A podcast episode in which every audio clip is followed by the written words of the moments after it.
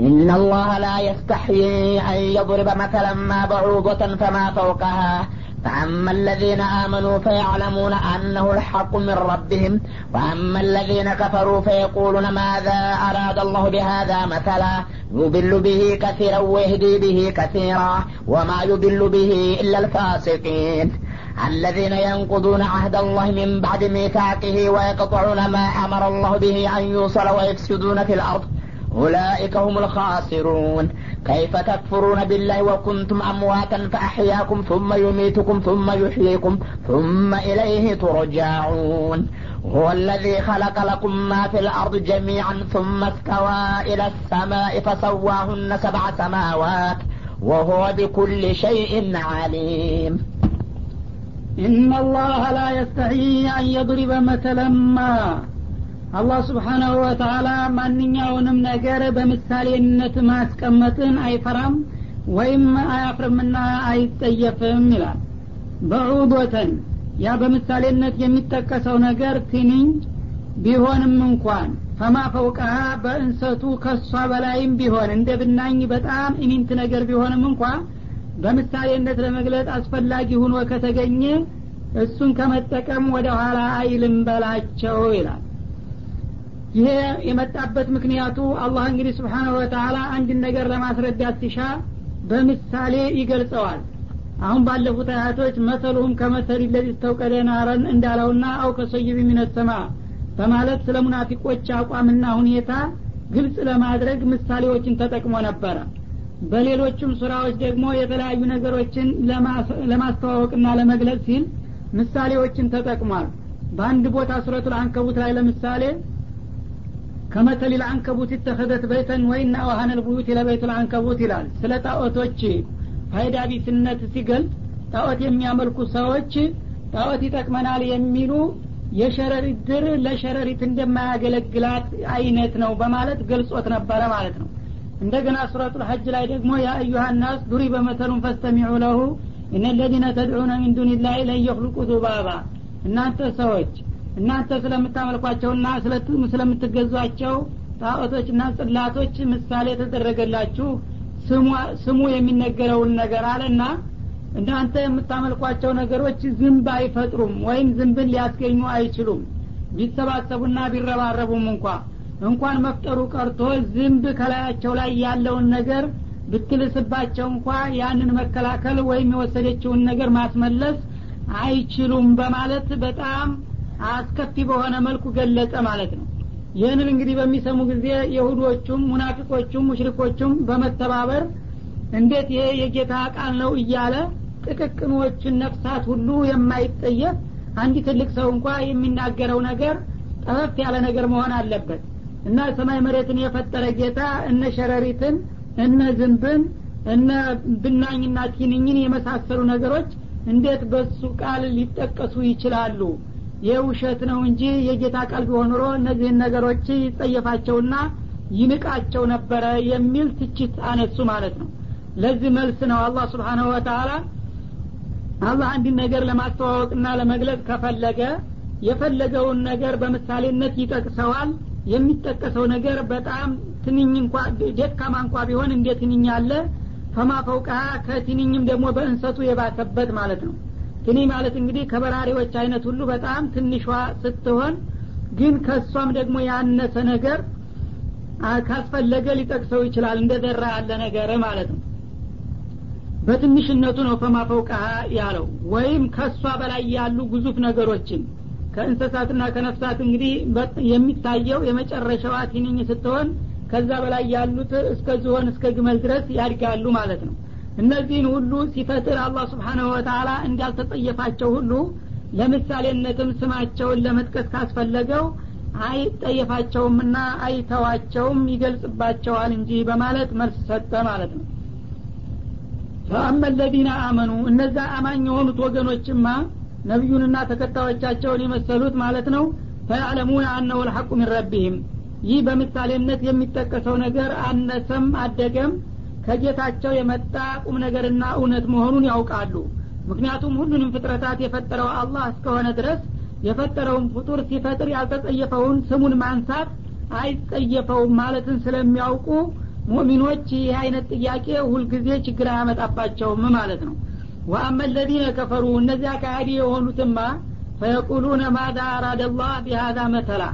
በዚህ ምሳሌያዊ አነጋገር አላህ ምን ለማለት ሽቶ ነው እያሉ ሲያጥላሉና ሲያቋሽሹ ታያቸዋለህ ይላል።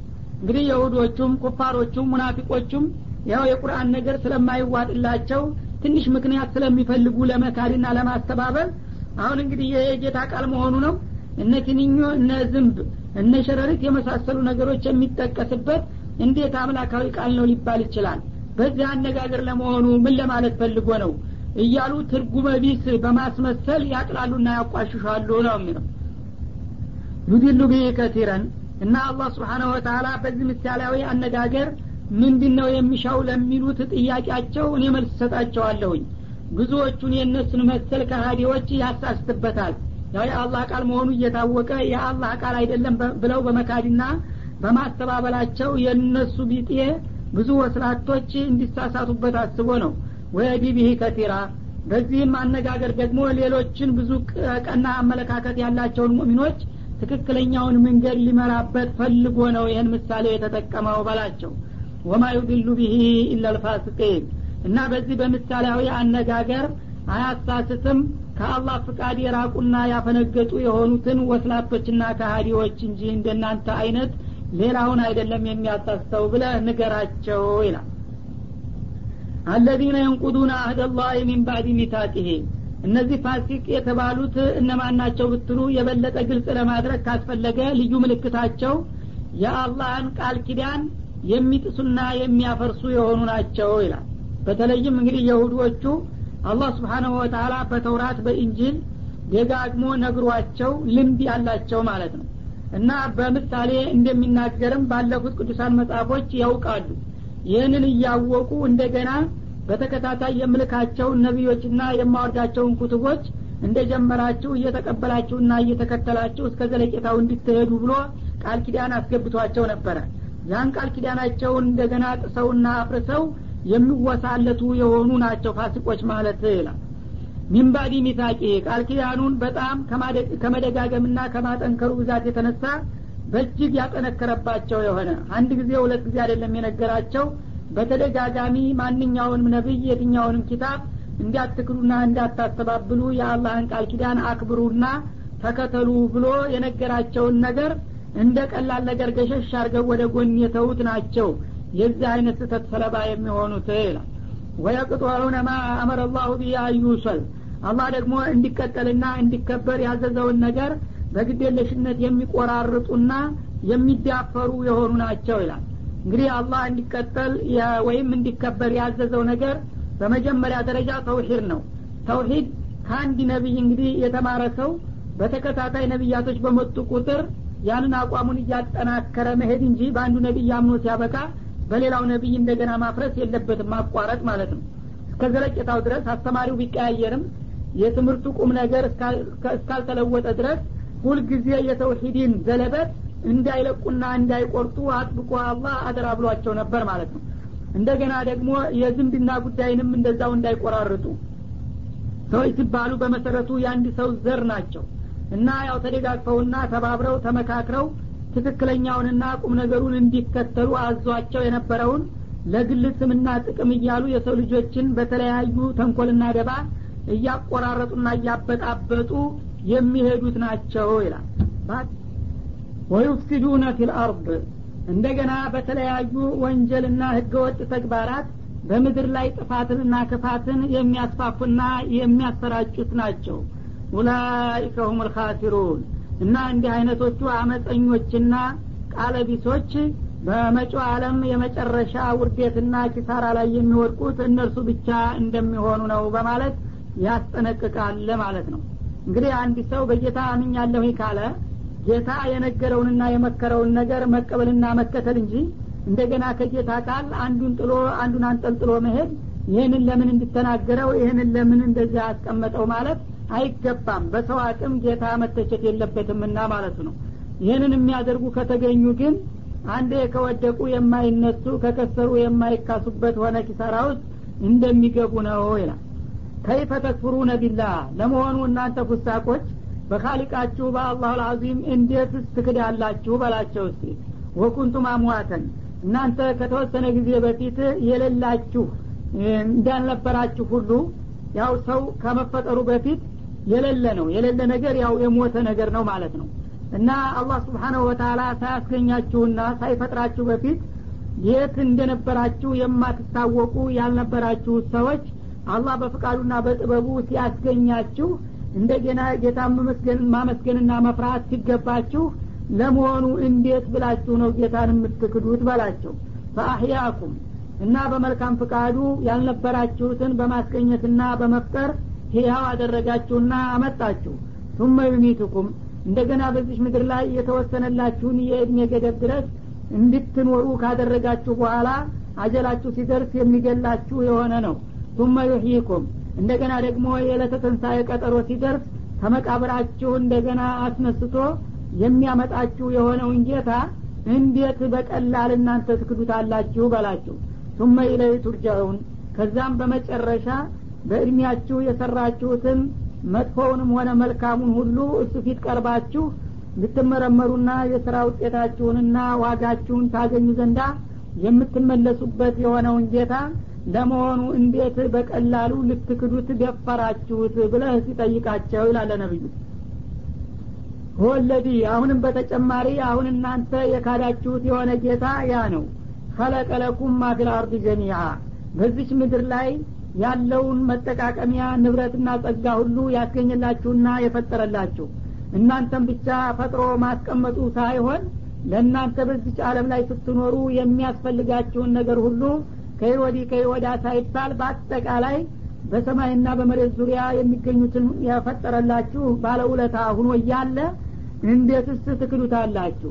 ቱመ ስተዋ ኢለሰማ ምድርንና በላዋ ላይ ያሉ ጸጋና ንብረቶችን ከፈጠረላችሁ በኋላ እንደገና ደግሞ ወደ ላይኛው አለም በሀሳቡ በማቅናት ፈሰዋሁነ ሰብአ ሰማዋት። ሰማያቶችን ሰባት ሰማያት በማድረግ አስተካክሎና አንጾ ከወናቸው። እንዲህ ያደረገውን ጌታ እናንተ እንዴት በቀላሉ ልትክዱት ደፈራችሁ?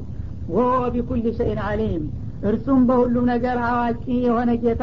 ማንኛውም ነገር በእሱ እውቀት ተቀርጾና ተስተካክሎ ከተሰራ በኋላ በማንም የሚተችና እንዲህ በዚህ ጎደለው እንደዚህ መሆን ነበረበት መባል የማይገባውን ጌታ እናንተ ግን ከሱ የበለጠ አዋቂዎች መስላችሁ እንዴት ትክዱታላችሁ ብለህ ሲጠይቃቸው የሰው ልጆችን ይላል وإذ قال ربك للملائكة إني جاعل في الأرض خليفة قالوا أتجعل فيها من يفسد فيها ويسفك الدماء ونحن نسبح بحمدك ونقدس لك قال إني أعلم ما لا تعلمون وعلم آدم الأسماء كلها ثم عرضهم على الملائكة فقال أنبئوني بأسماء هؤلاء إن كنتم صادقين.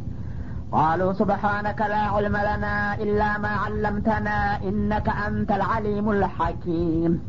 قال يا آدم أنبئهم بأسمائهم فلما أنبأهم بأسمائهم قال ألم أقل لكم إني أعلم غيب السماوات والأرض وأعلم ما تبدون وما كنتم تكتمون وإذ قال ربك للملائكة إني جاعل في الأرض خليفة ከዚህ በመቀጠል ደግሞ አላህ ስብሓናሁ ወተላ ስለ ነቢዩላህ አደም ታሪክ በማንሳት እዝኩር ለሁም ያ ሙሐመድ እንደማለት ነው። አንተ ነቢያችን ሆይ እስቲ ለሰው ልጆች ለተከታዮችህ የሰው ሁሉ ቅድመ አባት የነበረውን የነቢዩላህን አደም ግኝት በማስመልከት እሱን ለመፍጠር ባሰበበት ጊዜ ጌታ ለቅዱሳን መላእኮች ምን እንዳለ አውሳላቸው ይላል።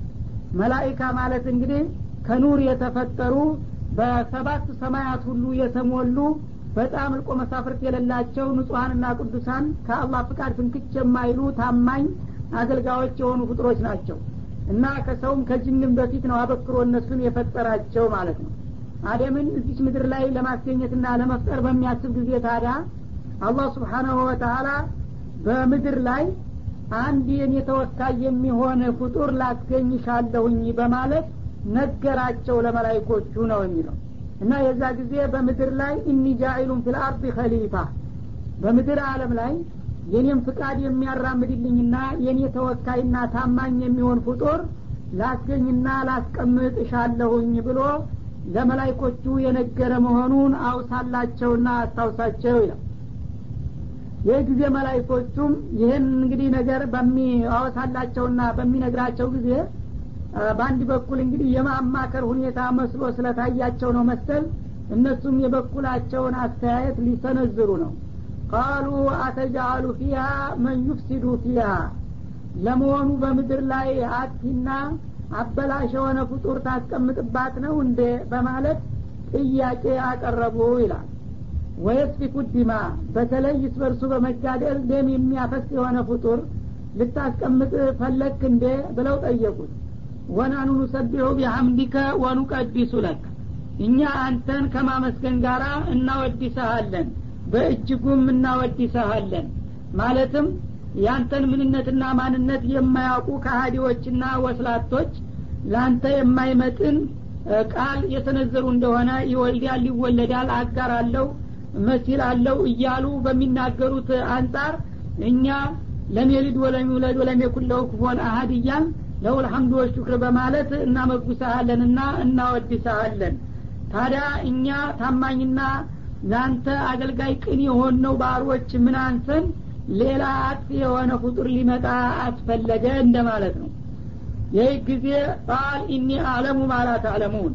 እናንተ የማታቁትን እኔ በእርግጥ አውቃለሁኝ።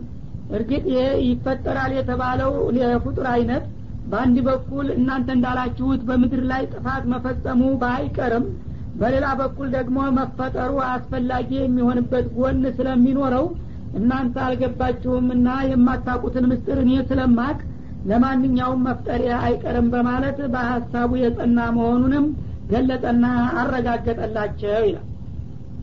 እና እንደሚባለው እንግዲህ መጀመሪያ ይህን ምድርን ፈጥሮ ታዘጋጀና በላዋ ላይ የሚያስፈልጉትን ነገሮች ሁሉ ታደራጀ በኋላ ጅኖች ናቸው የተፈጠሩት ይባላል። ጅኖች ለተወሰነ ጊዜ ተፈጥረው ከቆዩ በኋላ እስበርሳቸው እየተጣሉ የአላህንም ፍቃድ እየጣሱ ወንጀል እየፈጸሙ አስቸገሩ ይባላል። የዚህ ጊዜ መላይኮችን እነዚህን ጅኖች ወርደው እንዲወጓቸው አዘመተባቸው ከሰማይ። እና ከሰማይ መጥተው መላይኮቹ ጅኖችን ወጓቸው አሳደዷቸው ብዙ ጨፈጨፏቸው በየቦታው ተበታተኑ። ለዘር ያህል ይጨርሰው አልጠፉም እንጂ በጣም ተጎዱ ይባላል። ከዛ በኋላ እንግዲህ እንደገና ሰው የሚባል ነገር እፈጥራለሁ እዚሽ ምድር ላይ የሚል ሀሳብ ለመላይኮቹ አቀረበ። ይህ ጊዜ እነዚህ መላይኮች ቀደም ሲል የጅኖቹን ታሪክ ስለሚያውቁ እዚህ ምድር አካባቢ የተፈጠረ ነገር ሁልጊዜ ደካማና ወንጀለኛ በተለይም እስበርሱ የሚጨፋጨፍ ደመኛ የሚሆን መሆኑን ከዛ ስለተገነዘቡ አሁን ቀደም መሬት አካባቢ የፈጠርከው መች የሚበጅ ሆነ? አሁንም ደግሞ ሌላ ፈጥረህ እንደገና አጥፊዎችና አክፊዎች እንዲሆኑ ነው እንደምትፈጥረው? እኛ አንተን እንድናወድስህ እንድንገዛልህ እንድናከብርህ ከሆነ ያው እኛ ሌላ ስራ የለንም። ሁልጊዜ ያለማቋረጥና ያለመሰልቸት አንተን እናመሰግናለን እናወድሳለን። ታዲያ ለምን አስፈልጎ ነው ሌላ አጥፊዎች የምትፈጥረው ብለው እንዲጠይቁ ያደረጋቸው ይህ ምክንያት ነው ይባላል። ወይም በምድር ላይ ሌላ ፍጡር እፈጥራለሁ በሚላቸው ጊዜ ያ ፍጡር ምን አይነት ባህሪና አቋም አለው ብለው ጠይቀው ነበረና ማብራሪያም ተሰጥቷቸዋል። በአንድ በኩል እንግዲህ ወንጀል የሚሰራ ራሱን የማያሸንፍ እንደገና ደግሞ ራስ ወዳድ ከመሆኑ የተነሳ ወገኑን ዘመዱን የሚገድልና የሚጨፈጭፍ እንደሚገኝበት ነገራቸው። በሌላ በኩል ነቢዮች ሷሌሆች ስዲቆች ቢኖሩም እንኳ ማለት ነው። ታዲያ አብዛኛዎቹ አጥቶችና ወንጀለኞች ከሆኑ አላህ እሱ ፈጥሮ ሲያበቃ በገዛጁ እንደገና ለምን ይወነጀላል ብለው ለአላህ ያላቸውን አክብሮትና ታማኝነት ለመግለጥ ብለው ነው ወንጀለኛ መምጣት የለበትም የሚል ሀሳብ ማቅረብ የጀመሩት ማለት ነው። እና እንግዲህ ነገሩን በደንብ ላልተረዳ ሰው መላይኮቹ ያሰነዘሩት ሀሳብ በአንድ በኩል ሰው የሚባል ነገር እንዳይፈጠር ምቀኝነት ያለበት ይመስላል። ለምን አስፈለግና ነው አጥፊ የምትፈጥረው ሲባል ማለት ነው።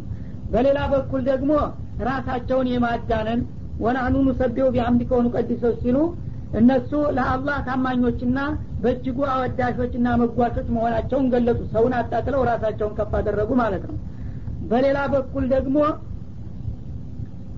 አላህን ስብሓናሁ ወተላ እንዴት አጥፊዎች ትፈጥራለህ ሲሉ በአላህ ላይ የፈለገውን ነገር እንዳይሰራ ተጽዕኖ የማድረግ መፍጠር የለብህም ብሎ ሀሳብ የመሰንዘር አዝማሚያ ያሳያል ማለት ነው። እና ሶስቱም ሁኔታዎች ግን ለመላይኮች ጸባይ ተመጣጣኝ አይደሉም መላይኮች በመሰረቱ ምቀኞች አይደሉም እንደ ሰው ወይም እንደ ጅን ማለት ነው። እንደገና ደግሞ የአላህንም ክብር ከማንም ፍጡር የበለጠ አዋቂዎች ናቸው። አላህ የማንንም ሀሳብ ተቀብሎ ሀሳቡን የሚለውጥ እንዳልሆነ ያውቃሉ። አንተ እንዳውም ይሄን ነገር ማድረግ ጥሩ አይደለም መፍጠር የለብህም ብለው በራሳቸው ሀሳብ የጌታን ውሳኔ ሊሽሩ የሚሞክሩ አይደሉም ማለት ነው። እንደገና ደግሞ ራሳቸውን የሚያጋንኑም አይደሉም። ያንኑ ያለውን ተጨባጭ ሁኔታ ታማኝነታቸውን ለመግለጽና ግን ሌላ የአላህን ክብርና ማንነት የማያቅ ፍጡር መጥቶ ጌታቸውን እንዳይወነጅል ያላቸው አክብሮትና ቅናቸው ነው እንጂ ይህን ያናገራቸው። አለበለዛ የሰው ልጆች እንዳይፈጠሩ ለመመቅኘት ወይም ራሳቸውን ከፍ አድርገው ለማጋነን ወይም ደግሞ የአላህን ሀሳብ በሀሳባቸው ለመተካት ፈልገው እንዳልሆነ ሊታወቅ ይገባል። እንግዳ ውሳ እንደዚህ አይነት ደካማ ጎን ያላቸው ፍጡሮች ለመፍጠር ለምን አስፈለገ ምክንያቱን ብትነግረን ደስ ይለናል ብለው ምክንያቱ እንዲገለጽላቸውና ተጨማሪ ማብራሪያ እንዲሰጣቸው ነው የፈለጉት ማለት ነው። በመሆኑም እሱ መልሱን ሰጣቸው። እኒ አለሙ ማለት አለሙን እናንተ የማታቁትን እኔ ያውቃለሁኝ እርግጥ እናንተ ከጅኖቹ ታሪክ እንደተረዳችሁት ወይም እኔ እንደነገርኳችሁ የእነዚህን የሚፈጠሩትን ሰዎች ባህሪ እንዲህ አይነት አጥፊ ከሆኑ ለምን አስፈለገ ብላችሁ ነው እናንተ ሀሳብ የሰጣችሁት እኔ ደግሞ በሌላ በኩል እነዚህ ሰዎች መፈጠራቸው የሚጠቅሙና የሚያስፈልጉ መሆናቸው ስለማቅ እናንተ ያልደረሳችሁበት ምስጥር እኔ ስለማቅ ነውና ዝም ብላችሁ ተመልከቱ። ሲፈጠሩ ያው ታገኙታላችሁ ውጤቱን በማለት ቀጠሮ ሰጣቸው ማለት ነው። አስቀድሞ ዝርዝር መመሪያ ሊሰጣቸውም አልፈለግም ሰው ሲባል በአንድ በኩል እርግጥ እንዳሉት አጥፊ ነው እስበርሱ ይጋደላል ወንጀል ይፈጽማል።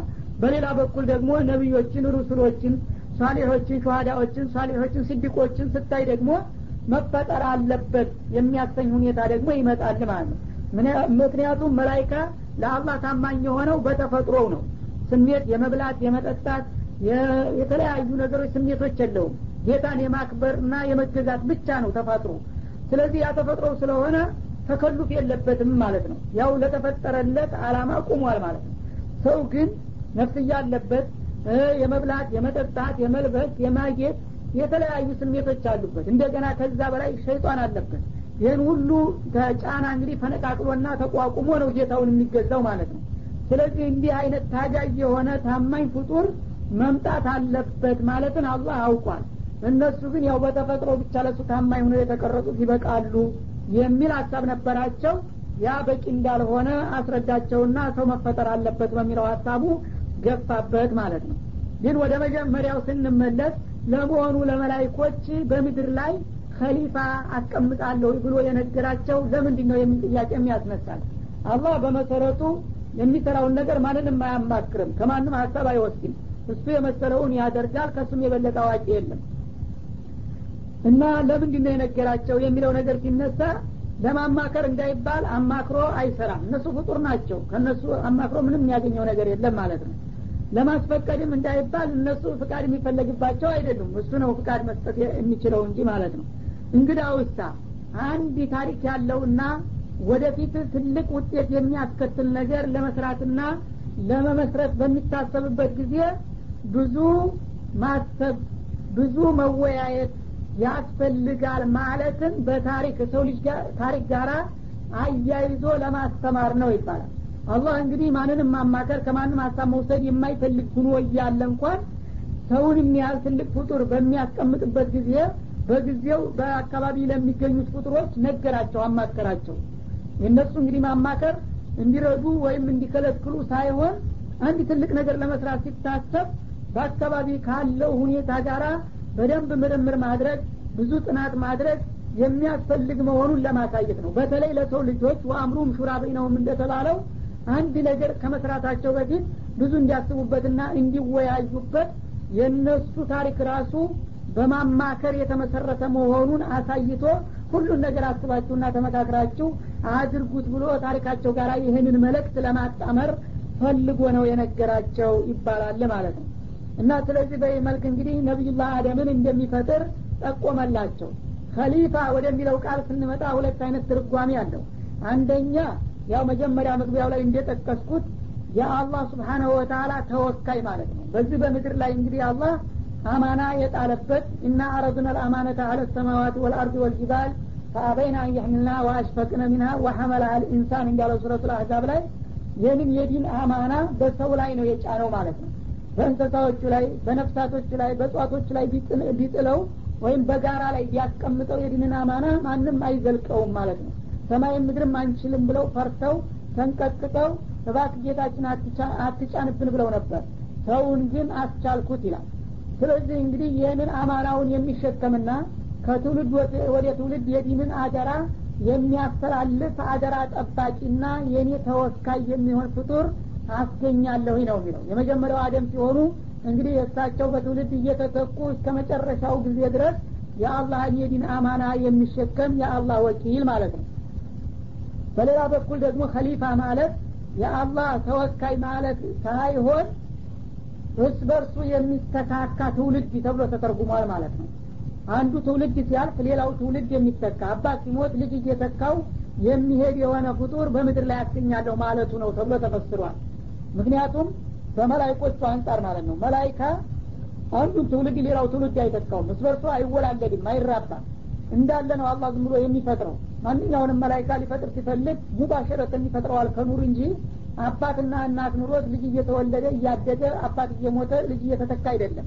እንደ እናንተ አንድ ወጥ የሆነ ፍጡር ሳይሆን በቡድን በቡድን መጀመሪያ አንድ ዙር እፈጥራለሁ ያ ደግሞ እድሜው ሲደርስ ያልቃል ሌላው ደግሞ ይተካዋል። በዚህ መልክ የሚተካኩ ፍጡሮች አስቀምጣለሁኝ ማለቱ ነው ተብሎ ተተርጉሟል። ሁለቱም ትርጓሜ ትክክል ነው ማለት ነው ምክንያቱም በአንድ በኩል የአላህ አማና ተሸካሚ የአላህ ተወካይ ነው በሌላ በኩል ደግሞ አንዱ ትውልድ እስከ መጨረሻው እንደ ሸይጣንና እንደ መላይካ ዝም ብሎ የሚቀጥል ሳይሆን የተወሰነ ጊዜ ቆይቶ ለሌላው ትውልድ አስረክቦ የሚሄድ ነውና ማለት ነው። እና በዚህ መልክ እንግዲህ አደምን ለመፍጠር እንዳሰበ ነገራቸው።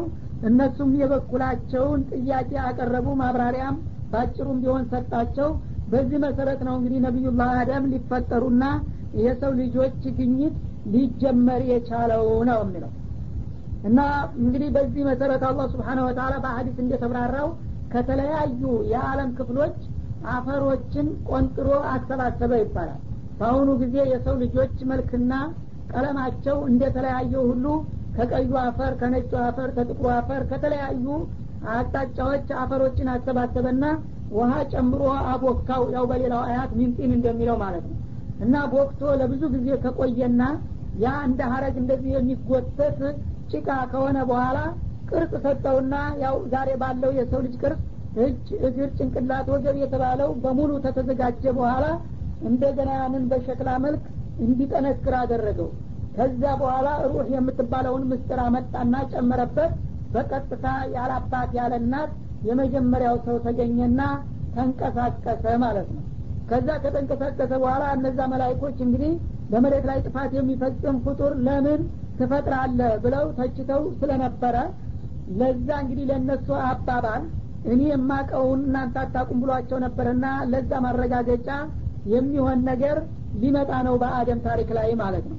እና አደምን ከፈጠረና ካዘጋጃቸው በኋላ ወዳውኑ ወአለማ አደም አልአስማ ኩላሃ አደም የተለያዩ ነገሮችንና ስማቸውን አስተማራቸው ይላል ያው በምድር ላይ የፈጠራቸውን የተለያዩ ነገሮች ይሄ ነገር የተፈጠረው ለዚህ አላማ ነው። ስሙም እገሌ ይባላል አገልግሎቱም ይህ ነው እያለ ሁሉን ነገር አስተማራቸውና በቀጥታ ከዛ በኋላ የእሳቸውንና የመላይኮችን እውቀት እንዲወዳደሩ ሊያደርግ ነው ማለት ነው። ثم አረዶም አለል መላይካ ለነቢዩላህ አደም ያሳወቃቸውን የተለያዩ የፍጥረታት ክፍሎች እንደገና በመላይኮች ዘንድ ያቀረበና ፈቃል አንቢኡኒ ቢአስማኢ ሀኡላ እስቲ እነዚህን ነገሮች ስም ንገሩኝ በማለት ጥያቄ አቀረበ። ኢንኩንቱም ሳዲቂን እናንተ እንደምታስቡት እውነተኞች ከሆናችሁ የእነዚህን ነገሮች ስም እስቲ ንገሩና አስረዱ በማለት ጠየቃቸው ይላል። እንግዲህ እነሱ በውስጣዊ ስሜታቸው አደምን ያው ከጭቃ ቀርጾ አስተካክሎ ሲፈጥራቸው ይከታተሉ ነበር ይባላል። ምን ሊፈጥር እንዴት አድርጎ ሊሰራው ነው? ምን አይነት ፍጡር ሊሆን ነው?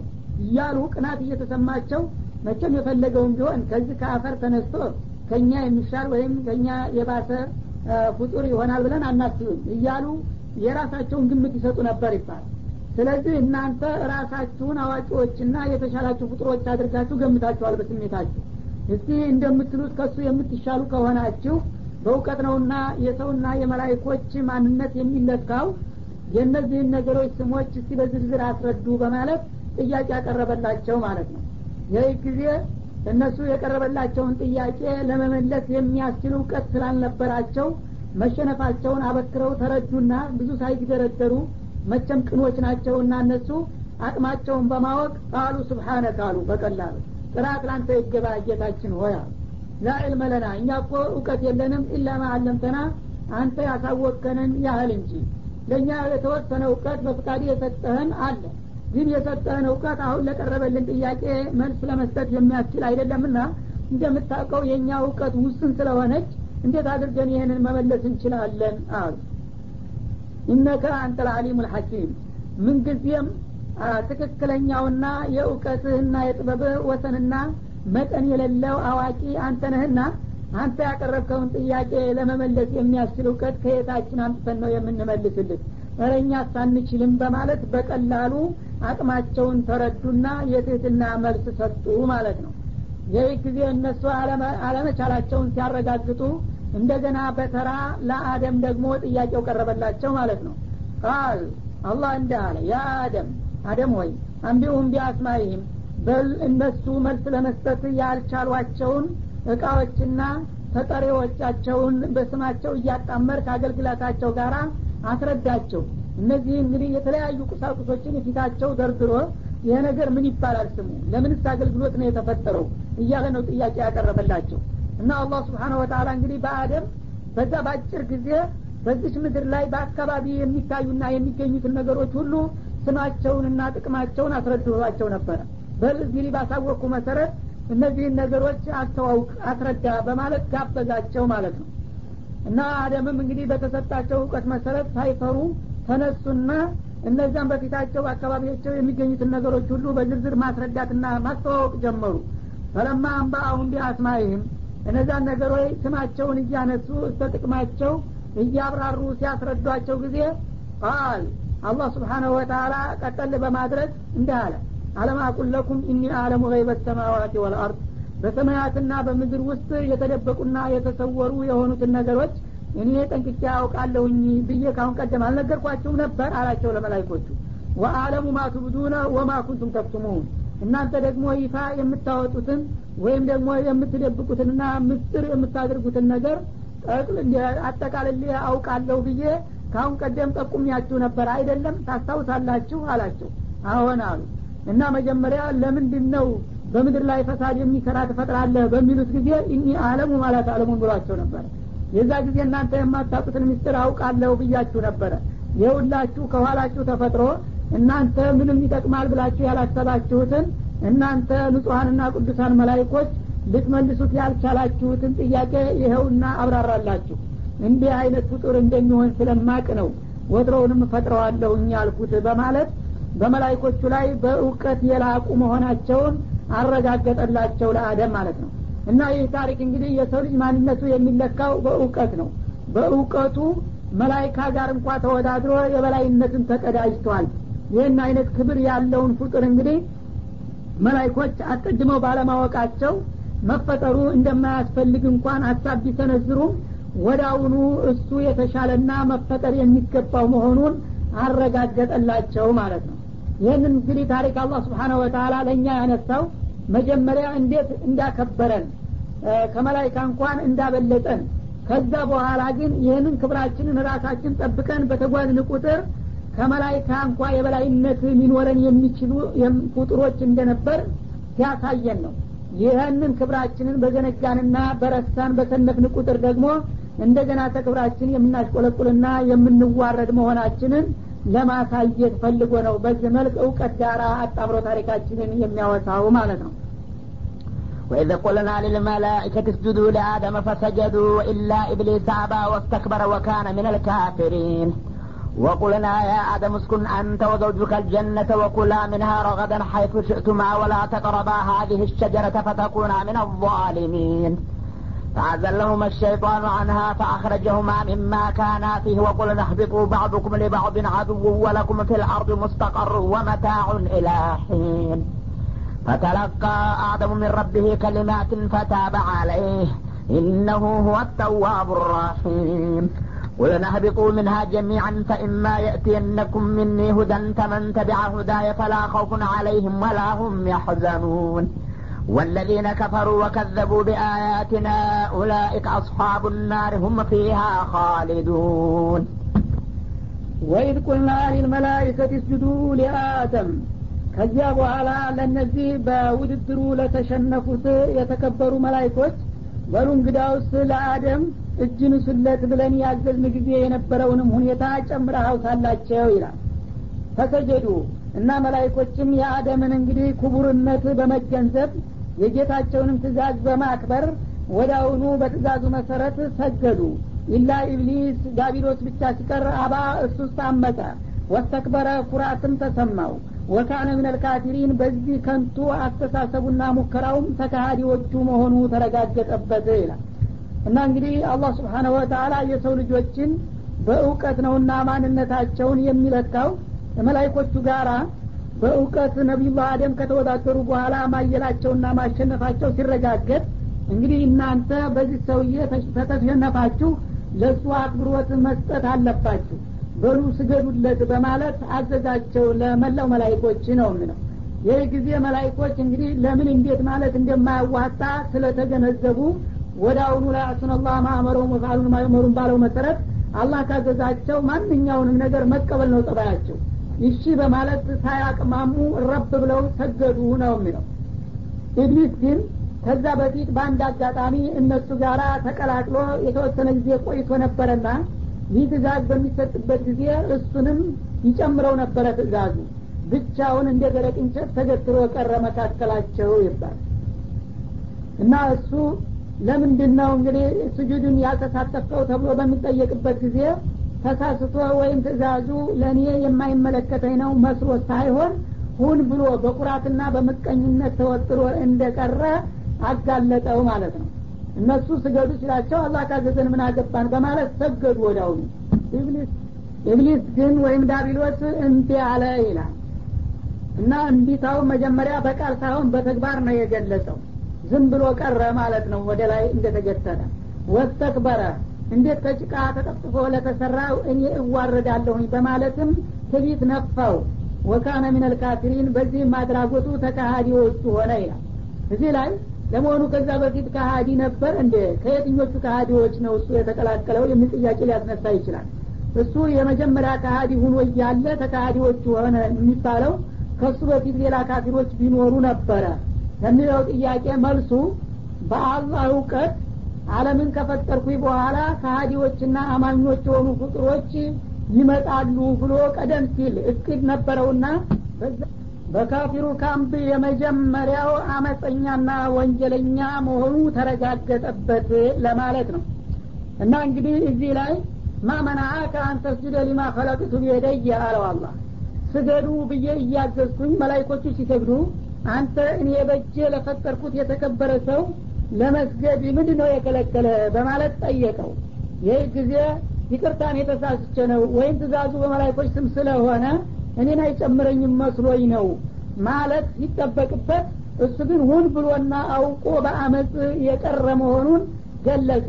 አስጁዱ ሊመን ከለቅተ ጢና ከጭቃ ጠፍጥፈ ለፈጠርከው ነው እኔ የምሰግድልህ በማለት የማመናጨቂያ መልስ ሰጠ ይባላል። ይህ ጊዜ አላህ ስብሓንሁ ወተላ ተቆጣውና ወዳውኑ እንግዲህ ከረህማው እንዲባረርና ወደ ምድር እንዲወርድ አዘዘ ማለት ነው። ከዛ እለት ጀምሮ እሱም እንግዲህ በዚህ በአደም ምክንያት ነውና ጌታ ጋር የተጣላሁት በማለት ጢም ይዞ እኔን እድሜ ከሰጠኸኝ እስከ መጨረሻ ድረስ ይህን ሰውዬና ዘሮቹን ከአንተ መንገድ እያፈናቀልኩኝ የእኔ ተከታዮች አደርጋቸዋለሁኝ በማለት ዛተ አላህም ደግሞ አንተም የምትችለውን አድርግ። እኔም በየጊዜው ነቢይ እየላኩና ኪታቦችን እያወረድኩኝ ያንተን ጥላትነት አሳውቃለሁና አስጠነቅቃለሁኝ አለ። በዛው መሰረት ሁላቸውም ስራቸውን ቀጠሉ። ያው እስካሁን ድረስ እሱም በዛቸው መሰረት አብዛሀኛዎቹን ሰዎች የእሱ አጫፋሪ አድርጓቸው ይታያል። አላህም ደግሞ በበኩሉ ወዳጆችን በየጊዜው ጥላታቸውን እያስተዋወቀና እያስጠነቀቀ እንዲጠነቀቁት በማድረግ ቀጠለ ከዛውም ይኸው አንዱ ዘርፍ ነው። እዚህ ላይ ይኸው ታሪካችሁ እንደዚህ ነው ብሎ ይህን ቁርአን እንዲወርድ ያደረገው ማለት ነው። ወቁልና ያ አደም ውስኩን አንተ ወዘውጁከ ልጀና እና ነቢዩላህ አደም እንግዲህ መላይኮችን በእውቀት ያሸነፉና ያየሉ መሆናቸው እንደገና ደግሞ ለክብራቸው እጅ ከተነሳላቸው በኋላ ለአደም እንደዚህ የሚል ግብዣ አቀረብንለት ይላል። አደም ሆይ አንተና ባለቤትህ ሁለታችሁም ወደ ጀነት ግቡና የደስታና የፍስሐ ኑሯችሁን ቀጥሉ በማለት ትእዛዝ ሰጠን ይላል። ወኩላ ሚንሃ ረገደን ከጀነት ጸጋ በስፋት ከዚህ ከይወዲ ከይወዳ ተብሎ ሳይገደብና ሳይወሰንባችሁ በፈለጋችሁት ሁኔታና አቅጣጫ እየተሰማራችሁ ብሉ ተደሰቱ በማለት አዘዝ ሀይቱ ሽቱማ እንግዲህ ጀነትን የተወሰነ ክልል ብቻ ሳያደርግ በፈለጉት ወደ ግራ ወደ ቀኝ ወደ ፊት ወደ ኋላ እየተንቀሳቀሱ የፈለጉትን የምግብና የመጠጥ አይነት እንዲበሉና እንዲጠጡ እንዲደሰቱ ፈቀደላቸው ማለት ነው። ግን ከዚህ ጋር በማያያዝ ወላ ተቅረባ ሀዚህ ሸጀራ ይህችን ዛፍ ብቻ እንዳትቀርቧት በማለት አስጠነቀቀ። ከጀነት የአትክልት ዛፎች አንዷን ዛፍ ብቻ በመለየት ይችን ዛፍ ብቻ እንዳትቀርቡ እንጂ ከዚህ ውጭ ያለ የፈለጋችሁትን አትክልትና ፍራፍሬ ብሉና ተደሰቱ አላቸው። ፈተኩና ሚን ዛሊሚን። ይህችን ዛፍ ከቀረባችሁ ግን እናንተም ራሳቸውን በወንጀል ከበደሉት ወገኖች ትሆናላችሁ። ያው እንደነ ሸይጣን ማለቱ ነው። በማለት አስጠነቀቅናቸው ይላል። እና ይህቺ ዛፍ እንግዲህ ስሟ ጀሊት ትባላለች ብሎ ሊገልጻትና ሊያሳውቃት አልፈለገም። ብቻ ከጀነት አትክልቶች አንዷን ዛፍ ብቻ ሲከለክል ሌላውን በሙሉ ፈቀድኩላቸው ነው የሚለው። እሷን ተነኩና ተቀረቡ ግን እነሱም ራሳቸው ከአላህ ፍቃድ በመውጣት ራሳቸውን የሚበድሉና ችግር ላይ የሚወድቁ መሆናቸውን ገልጾ አስጠነቀቃቸው። ይህ ጊዜ እነሱም ለጊዜው እሺ ብለው ከተቀበሉ በኋላ ያ ጥላታቸው ግን እንግዲህ በጥንቃቄ ከአሁኑ ጀምሮ በምን መልክ ጌታ ጋር እንደሚያጣላና እንደሚያጋጫቸው ያስብ ስለነበረ ወደ አሁኑ እነሱን ለማጣላት ቆርጦ ተነሳ። ፈአዘለው መሸይጣኑ አንሃ እና በዚቹ በተከለከለችው ዛፍ ሳቢያ ሰይጣን አላህ ስብሓነሁ ወተላ ከፈቀደላቸውና ከአስረከባቸው የደስታና የፍስሀ ኑሮ አፈናቀላቸውና አንሸራተታቸው። ይችን ዛፍ እንዲበሉ በማድረጉ ማለት ነው።